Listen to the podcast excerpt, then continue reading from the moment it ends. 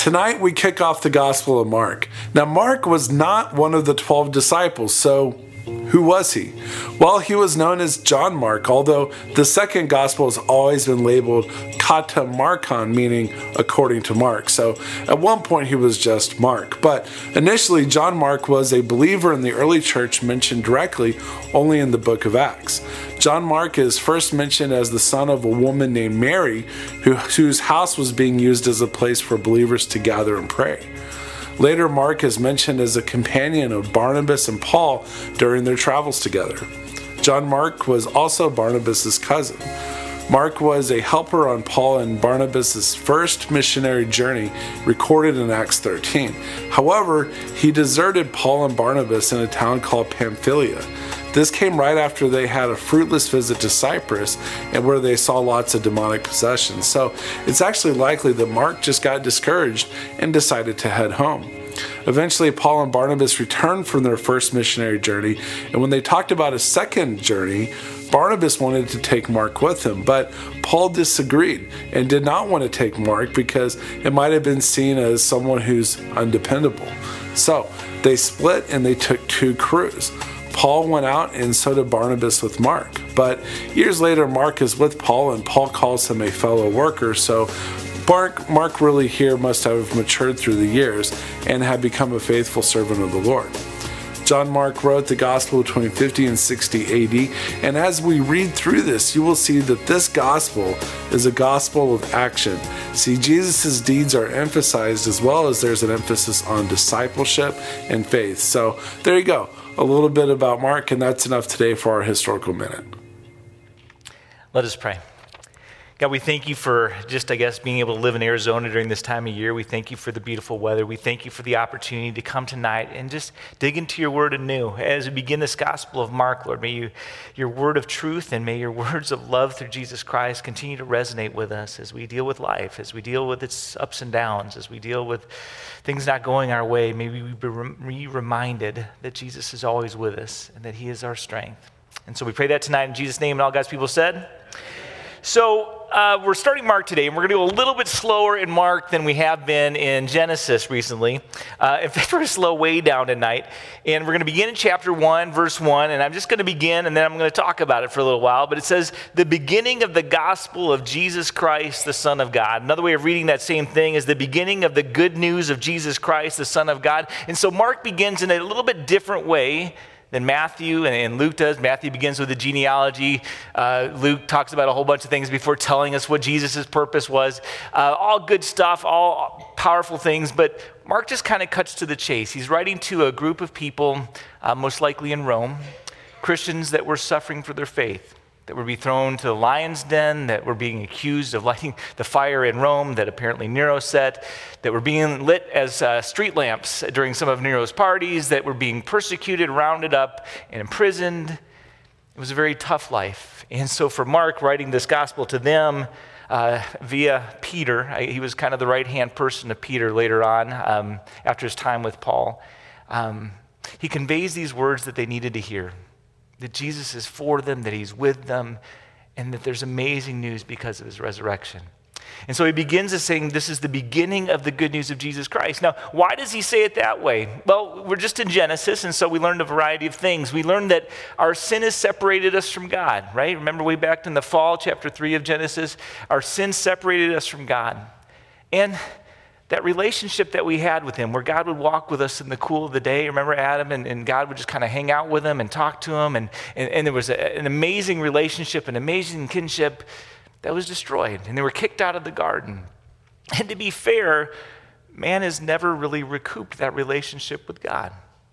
In his mercy, he always preserved an elect, people that were looking forward to the promised seed. And we saw that promise given to Adam and Eve right after they were kicked out. We see that promised seed as part of the spiritual blessing that Abraham and Isaac and Jacob all clung to with everything that they had.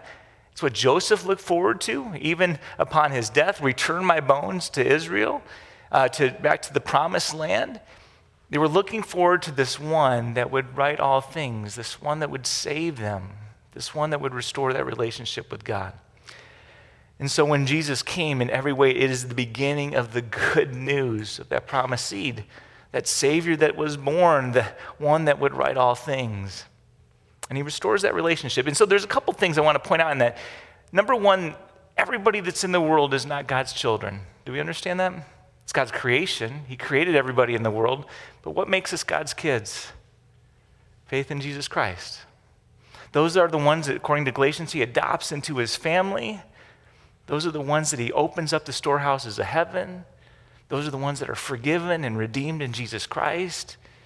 And so he ministered and he died for the whole world, for all of his creation, but it's only those that receive him that regain that intimate fellowship with Christ. It's only to those who believe in him that relationship has been reconciled. And so, this, in every way, is the beginning of the good news of that reconciliation. As it is written in Isaiah the prophet, and so he kind of shares this has been prophesied for many, many years, and it's not only in Isaiah, Malachi, the last prophet of the Old Testament, also uh, quotes this from Isaiah, but he says, Behold, I send my messenger before your face who will prepare your way. The voice of one crying in the wilderness, Prepare the way of the Lord and make his path straight. And so he was talking about John the Baptist, and he'll shortly go into a little discourse about him. But this was the prophecy about John the Baptist that he was the forerunner of Christ, that he was to point people to them, that he was to prepare their hearts so that they were ready to hear the message of Jesus. And I was thinking about that today, and I was thinking that probably made for a very different world, a very different audience than we have today. You see, they were already. Uh, for 400 years, I guess, but they were already recently uh, brought back to the promised land. I say 400 years is a long time, that's how long we've been in this country, but the remembrance of the exile and why they went was still in the forefront of their mind. And he created a, a rather puritanistic, puritanical, puritanical, whatever that word is, puritanistic uh, system um, for the people in Israel. They were very moved and very motivated to follow all of God's law for fear that they'd be exiled again. For fear that they'd be punished again. Roman still had rule over Israel, and they viewed that as a punishment of their continual sin before him. Like, it's, you're good, but you're not quite good enough, you know, and so I'm not going to remove these guys until you get it right. And so there was this pressure to follow God. There was this understanding that there was consequence to sin, and that was part of God's judgment upon them. They understood all that. They got all that. They saw that as a part of their life. And there was a fear that if they didn't get it, they'd be separated from God forever. Because it was just, again, a remnant that returned. The rest were destroyed or exiled forever, right? So it was just a remnant that were saved, and they, they didn't want to lose that. Today's culture, I think there's an awareness of the consequence to sin. I mean, we see the consequences of difficult life and, and, hardship, all as a result of sin. The problem today is I don't think we get that it's a result of sin. We live in a culture where we're told that there's really nothing wrong.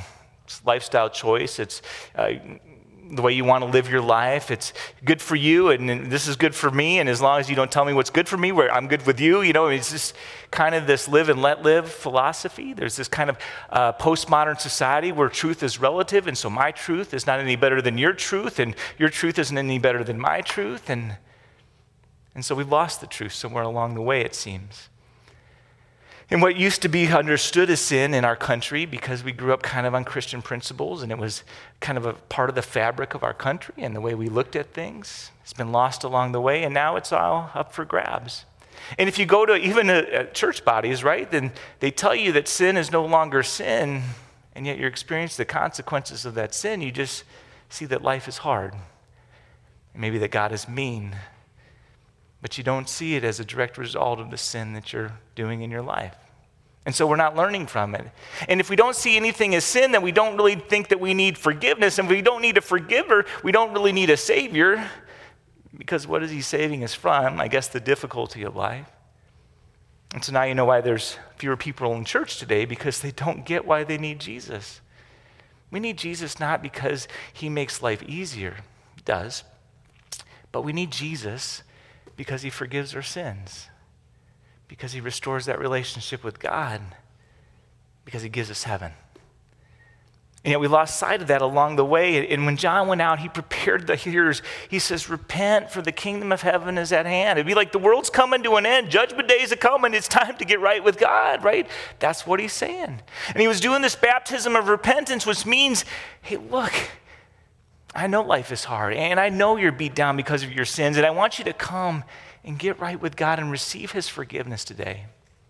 And so people would travel en masse from Jerusalem and all over Judea, over 20 miles. It was 20 miles from Jerusalem to Jordan where he, where he was doing his baptisms. And they would walk that distance, which is at least like four hours, right? And so it wasn't just a quick trip there and back, it was a long trip there. And you'd probably stay all day, and it was a long trip back that night if you came back. And it was, it was something that 300,000, they estimate, did and received a baptism from John. And I was thinking about that number today, and that by itself makes him one of the most successful preachers like in history, outside of like Billy Graham or something like that.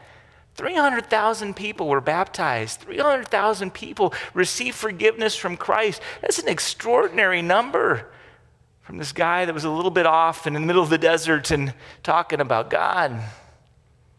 And so Mark begins to talk about John the Baptist. And he says, John appeared baptizing in the wilderness and proclaiming a baptism of repentance for the forgiveness of sins.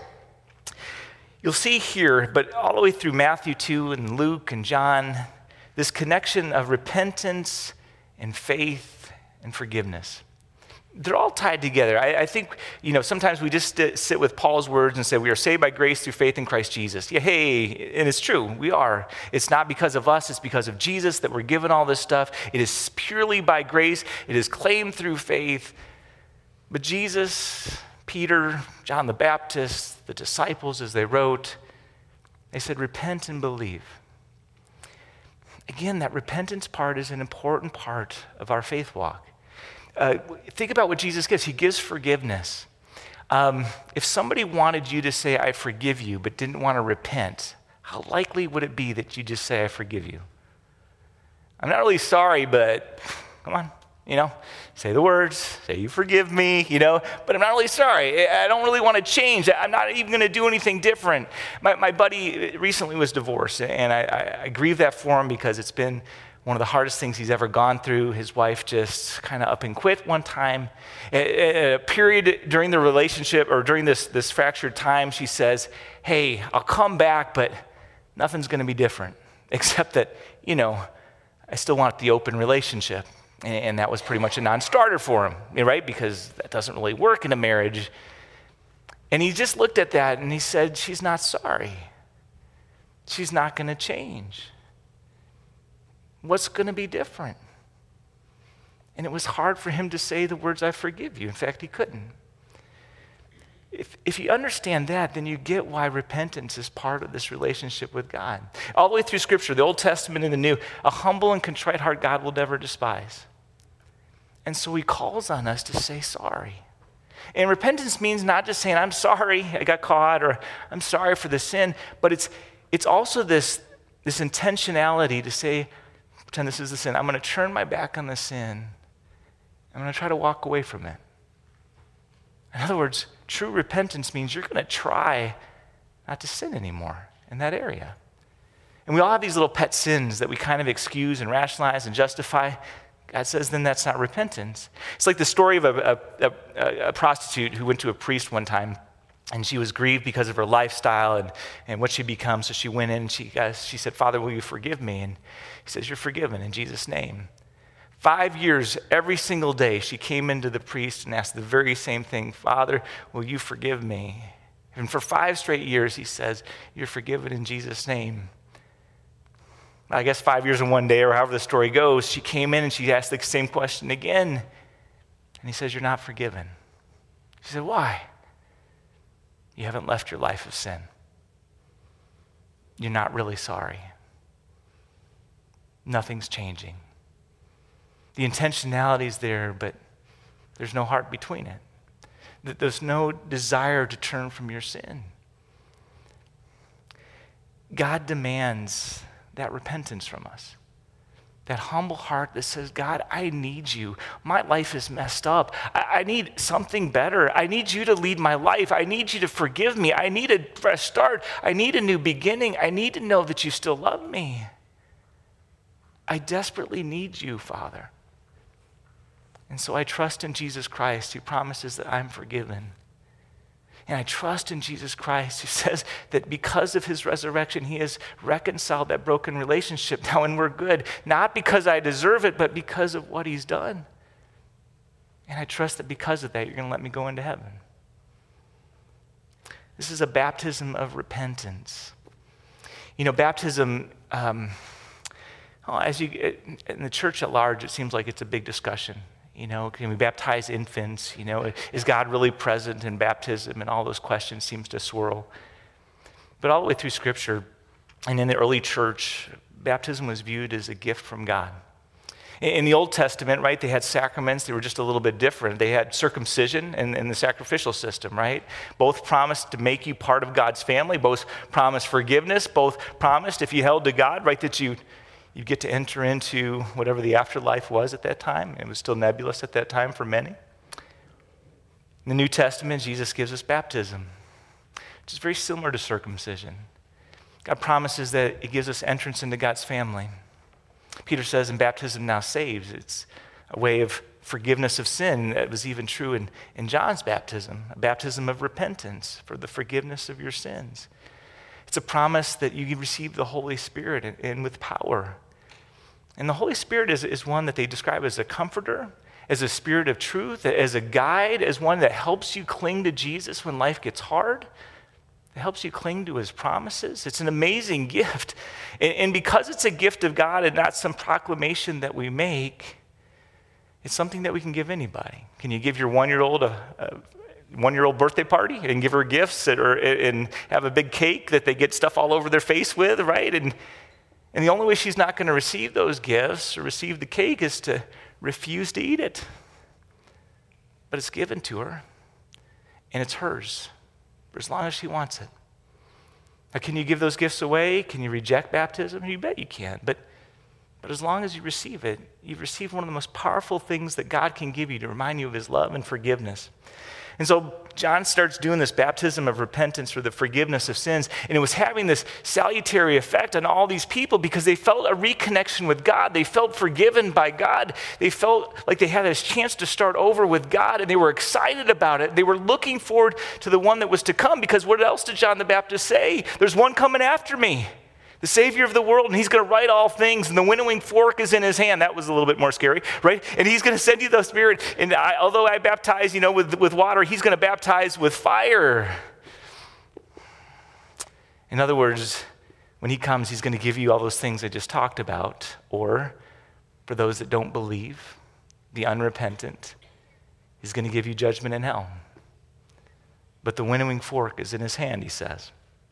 And all the country of Judea and all Jerusalem were going out to him and being baptized by him in the Jordan River, confessing their sins. And now John was clothed with camel's hair and wore a leather belt around his waist and ate locusts and wild honey, the same way that Elijah did way back in the day. He was very different. He was out in the wilderness. He was uh, very charismatic, apparently, but, but the reality is he was preaching the message that nobody else was preaching.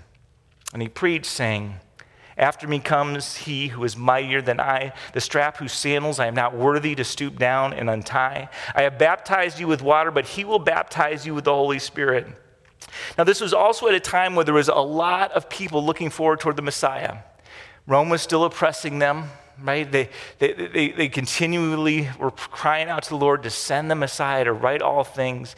Uh, I think the year 2000, when there's a lot of chatter about the world ending and stuff like that, but it wasn't so much the world ending, but there was a sense that something was, was coming. And, and then you add to that, like 20 years earlier, right?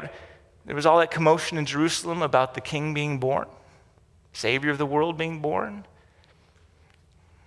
When Jesus was born in Bethlehem. And so this was, there was this anticipation. There was a looking forward to it. And so when he started saying that, people got even more geeked, right? They're saying, the king's coming, right? He's going to be here. In those days, Jesus came from Nazareth of Galilee to fulfill scripture, and he was baptized by John in the Jordan. Lots of people wonder why he was baptized by John in the Jordan, and there's a lot of theories on it, but it just seems to be uh, Jesus came to assimilate or to, um, even though he was without sin, to identify with sinners. And so he went through baptism to fulfill all righteousness, to say, This is what you do when you're a sinner. You come and you receive baptism for the forgiveness of your sins. He didn't need it, but he did it to model us so that nobody would despise baptism afterwards. And when he came out out of the water, immediately he saw the heavens being torn apart or torn open, and the Spirit descending on him like a dove. And a voice came from heaven and said, You are my beloved Son, with you I'm well pleased. He also used baptism as a way for God to identify him to John the Baptist, to all who were there that day, that he was the Messiah, the prophesied one, the coming one. And as soon as John saw the dove come down, bam, that was the sign. That was what he was looking for. That's how he knew it was Jesus.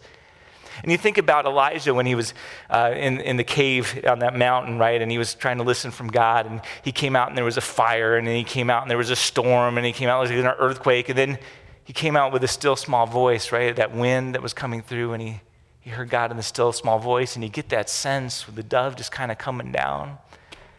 And then God pipes up out of nowhere, and it wasn't just John the Baptist that heard this, it was some of the disciples and others. And he says, You're my beloved son. With you, I'm well pleased. I like that. I, don't think we give enough affirmation today, encouragement today to our kids, to, to our friends, to, to just about anybody, I don't think. But God, just to make sure that people knew that this was his kid, he says, You're my beloved son. In other words, I'm claiming him. Um, it's easy, it was easy for me growing up to claim my dad. You know, he's a superintendent of schools. You know, everybody looked up to him. He was cool, you know. I mean, not so much in my crowd, but he was cool, right? And, and, and, so I respected him and stuff like that. But, you know, I was terrified that I would do something like, you know, I could just imagine getting a, a ticket in like a school zone and my face plastered in the front page saying, superintendent's kid doesn't obey the laws or whatever. So I was kind of got little freaks growing up because I didn't want to bring any dishonor on my dad. I didn't want him to put him in any place where he didn't want to claim me as his kid. But that was a deal. And I remember one time I was struggling in, in, college. It was my first semester. College apparently was a little tougher than I thought or whatever. And um, I struggled that first semester, I remember. And my dad came in and I was kind of bummed out over my stuff and, and second guessing stuff because I thought I was smart, you know. And, and I was going through all that. And um, my dad kind of pulled out one of his old report cards and showed me that, you know, I didn't have that much to feel bad about because the reality is, you know, he was superintendent now and look what he had, you know. So, so the reality is, at that moment, though, it, it, was one of the cool moments of my life where, you know, when every time I needed my dad, he's just been there. And, and I was at a low time, a time of self doubt, a time just wondering, and he came in and said, Man, it's okay. You're still my kid. I'm still proud of you. You're still going to do great things. And that's what God does here. He says, You're my beloved son. I claim you. You're mine. I love you. And, and that's a big deal. And it's something that God says of us too because of Jesus. Charlie, you're my son, and I love you. Walt, you're my son, and I love you. And he goes over to each and every one of us and he says, You're my child. There's nothing I won't do for you. And then he says this With you, I am well pleased. Now, I want you to think about your parents saying that about you. I'm so proud of you. Or your sister or your brother saying that about you, or your best friend, or whoever it might be. I'm so proud of you and what you've become. I don't think we hear that a whole lot. Even if they are proud of us, I think they don't really share it because, you know, they don't want us to get a big head or whatever it might be. Or they are jealous or they, I don't know, we just don't share it enough. But man, it feels good to hear those things, doesn't it? And I want to encourage you guys to share that with people in your life that you know need to hear it. It makes a difference. We're motivated way more by praise than we are by getting beat down all the time. And so, if it's with your kids, try to praise them more and, and, encourage them into greatness as opposed to beat them into greatness. You know, if it's with your friends or your family, try to encourage them into something that's better. But God says this of Jesus, and He says it with us because of Jesus. You are my beloved child, and with you I am well pleased. And everybody heard it, and He testified that this was His son. And then, okay, and so as we're going through here, there, Mark starts this way too because he gives three witnesses. Remember, Matthew gave like five witnesses, but Mark starts by giving us three witnesses that share that Jesus is the Messiah, that is the one to come. And he starts with John the Baptist, who said, What? This is Jesus. He's the one to come. Even names him, right? And then now, and then the, the voice comes down and the Spirit of God come down, kind of a, a triune thing at that moment, right? Because there's Jesus on the banks of the, of the Jordan, and then you got the Holy Spirit coming down and God's voice coming down. It's just a cool moment. And so God Himself testifies, This is my son. This is the one I was talking about. This is the seed that we've been praying about all those years. He's coming, He's here.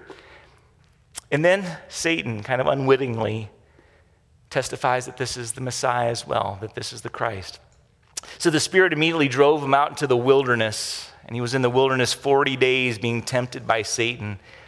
I was kind of picture uh, being dropped off in the middle of the Arizona desert or something like that. And um, there's just some times in my life where I've been out there, you know, uh, for, uh, for different reasons, and it's just quiet at night, you know, and in the daytime, if you get out far enough, there's, I don't know if the lizards just know to be quiet or what the deal is, but you just don't hear much. And and I remember one time that just the silence was just deafening. And at first I thought it was cool because how often, you know, are we silent in our world, especially, you know, a talker like myself? You know, how often do we just experience that silence? And at first I thought it was cool, but then it started to creep me out just a little bit because it just kept going. Nothing was breaking that silence. And so Jesus, he's out in the middle of this, this wilderness for 40 days, and that silence is all around him and kind of make you crazy a little bit, but for Jesus, it just seemed to connect him with God. And then the other gospel said that he fasted during that time. I was doing some, some study on, on that kind of fasting, and at first, fasting's awesome. It clears your mind, it, it, it, kind of gets rid of all that sleepiness and, and just makes you totally in tune with stuff. But as you continue the fast, it kind of makes you a little bit delusional, and you start having dreams about these banquet feasts. It's just like about a big steak, about, you know, you start having those things. And if you persevere through that, all of a sudden you go through this depression. You kind of get to clear headed, but you get really depressed. And then if you get through that, and you, uh, most of these studies were from the World War II people that went through um, some just kind of brutal captivity, but you're really open to suggestion at that point. And that's where you're open to brainwashing and all sorts of different things. And so at day 40, as being 100% human, Jesus is feeling some of these effects, but he's 100% God too, so I don't know how that all works. But the reality is, this is when Satan tempts him at a time of high suggestibility, at a time of great weakness, at a time where he's been alone for 40 days. There's nobody supporting him during this time. The angels haven't appeared. There's nothing, just the wild animals. Which, if you're in the desert and you hear a woo, does that make you calming? Is that good for you? It's terrifying, right? You're thinking a coyote or, or a wolf or whatever. And you're like, that doesn't sound good. They sound too close. Um, so all he had was the wild animals, which would have resonated with these people in Rome as they were being thrown to lions and different other creatures to be torn to pieces. And as that, just kind of as a connection with that, if Jesus himself went through this, he'll be there with me as I go through that kind of trial.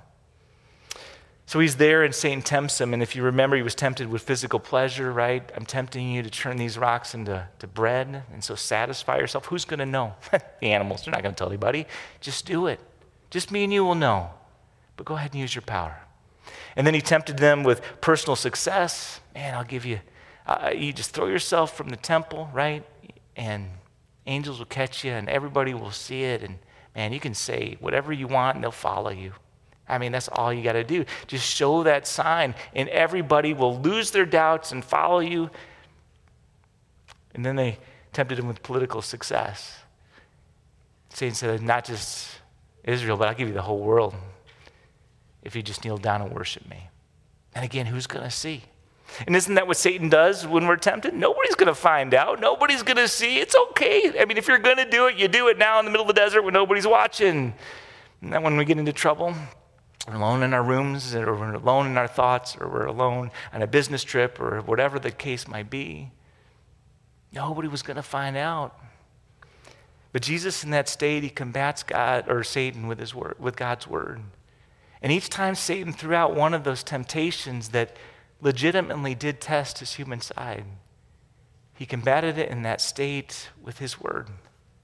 And the word triumphed, and the word made Satan leave.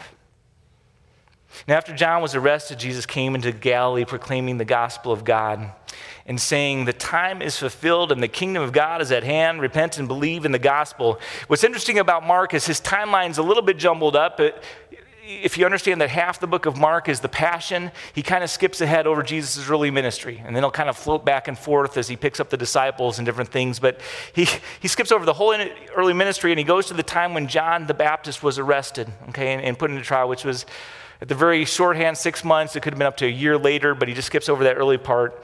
And then this is what Jesus says during this time. He says this and this was the crux of his message all the way through. The time is fulfilled. In other words, I'm here, and the kingdom of God is at hand. In other words, it's time. It's time to follow, it's time to believe, it's time to receive. And he says, Repent and believe in the gospel. Again, that repentance. Repent and believe. Believe that He has given you the forgiveness that you're sorry for. Repent. And I can't say that enough because we live in a culture where we don't repent really because we don't really think anything's wrong or we don't think God's that serious about stuff and we just kind of blow off or rationalize or excuse all our sins as if they're not real. And so we come to church when we're going to do confession time and we're like, I hope pastor starts saying something quick because I don't know what to pray about. Or we think of that one thing that maybe we did when there's about a thousand things that we really did. We forget to repent because we're stopping, or at least our culture stops seeing sin as sin. And then we stop thinking we need a Savior.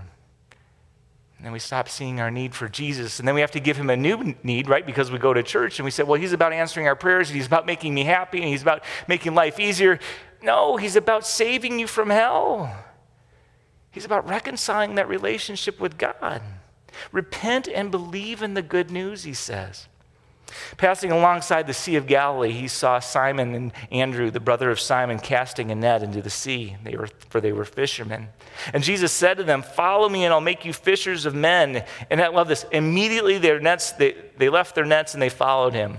And going a little further, he saw James, and the, James, the son of Zebedee, and John, his brother, who were in their boat mending their nets. And immediately he called them, and they left their father Zebedee in the boat with the hired servants, and they followed him.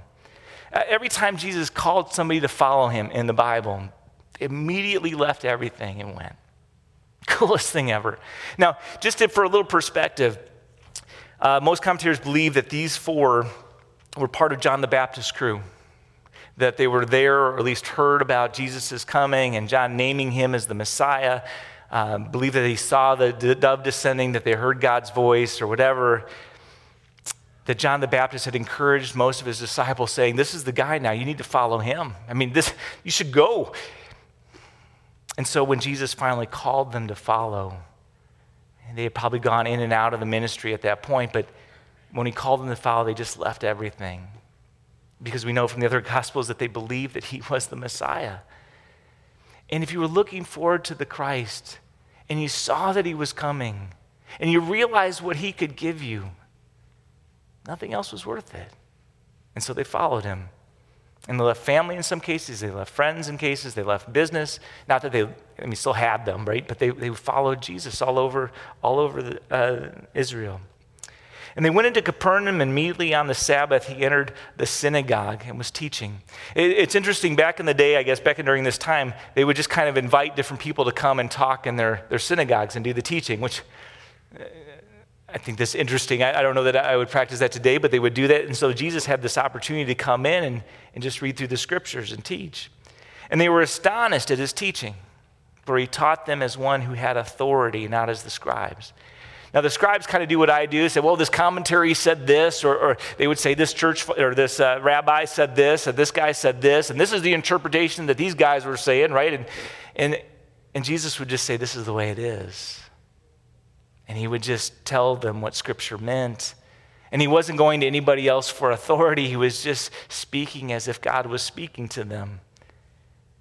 And immediately there was in the synagogue, where am I? And they were astonished at his teaching, for they thought, for he taught them as one who had authority and not as the scribes.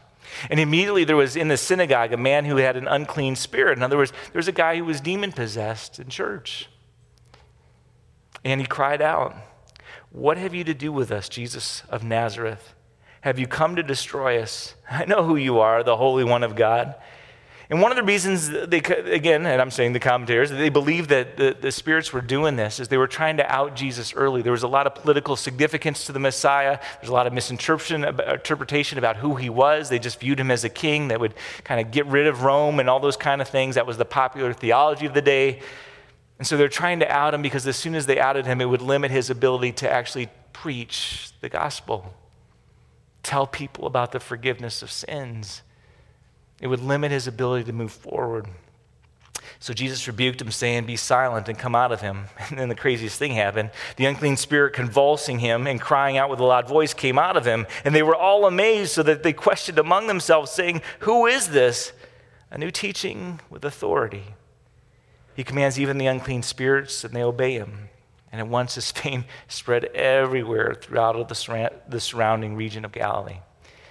And so this was a time, it's after John the Baptist was in prison. It was a time when Jerusalem, where he was being limited from um, speaking. Was, he had already been uh, in a place where they were looking for accusations to try to string him up on something. They, they, they were beginning to be suspicious of him. They didn't like what he was doing. They didn't like the number of people that were following him. They started to be worried about Rome and what they would do if he caused too much commotion.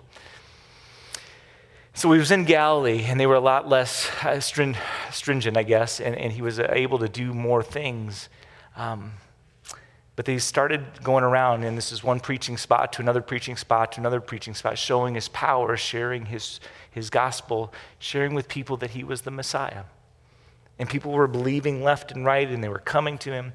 In this section here, though, I think it's just important to uh, acknowledge today. I, I just share it because I don't think you hear it anywhere else, I guess, but there is a reality of, of, of, demon possession today. In fact, did you know in the Catholic Church right now, they can't, they can't train enough um, exorcists today because they've seen just a huge increase in the demonic possession throughout the world. And, and they're in such short demand, even though they do conference after conference after conference trying to train these guys up to go out. Um, even in ministry, um, in, in, the Lutheran church, we're, we're, seeing more and more people that are, are struggling badly. And whether it's demonic possession or other things, it's hard to say, but it's just out there. And, and, you know, and it makes sense, I guess, as our culture turns more and more away from God, who fills the void? And, and if you don't have God resisting Satan and God there's nothing to defend these people. And so it makes sense that more and more that's happening. Um, there's all sorts of entryways into the occult. And so I just say don't go through those. You know, if you're interested in those, you can talk about them later. But, but it's just a reality that exists today, just like it existed back in the day. And yet, here's the thing because Jesus rose, he gave us victory, not just over sin and death, but over the devil as well.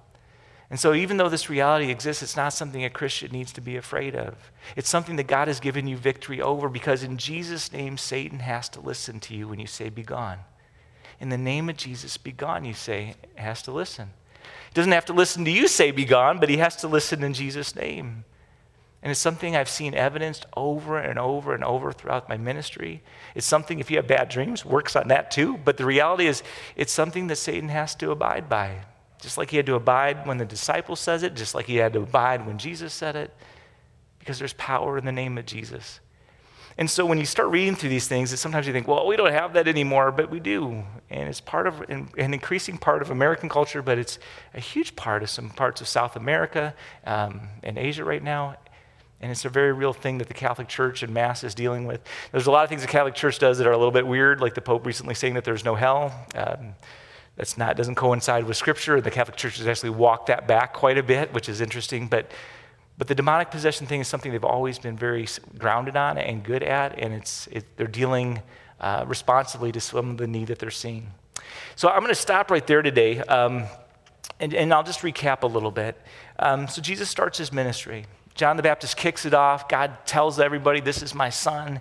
He goes into the wilderness. He's tested by by Satan and he comes out victorious. And then he starts going into the Galilee, this region of Galilee, and he shares with them his power and he does all sorts of healings and he casts out demons and he shares with them over and over repent and believe, that the kingdom of heaven is at hand. And that's my encouragement to you tonight. Repent and believe that Jesus is who he says he is, that he's one that can free you from your sin, that can give you strength for your today and give you the hope of heaven. Go with that blessing today and let's pray. God, we love you so much, and we, uh, we just pray tonight that you would help us receive those things I just talked about, that we would receive Jesus anew. And I know we just celebrated Easter, but I, sometimes I think we just put that on the back of our minds. But because he rose, we receive these things. Uh, our sin is real, but the reality is he comes into that real sin and he says, You're forgiven. And we don't go to heaven because we're good, we go to heaven because we're forgiven. And so, as serious as that sin is, Jesus wipes it away and he makes us new in that renewed place, in that forgiven state, in that place that we've been given heaven, let us not go back to the life of sin. And so we pray that in Jesus' name tonight. And all God's people said, Amen.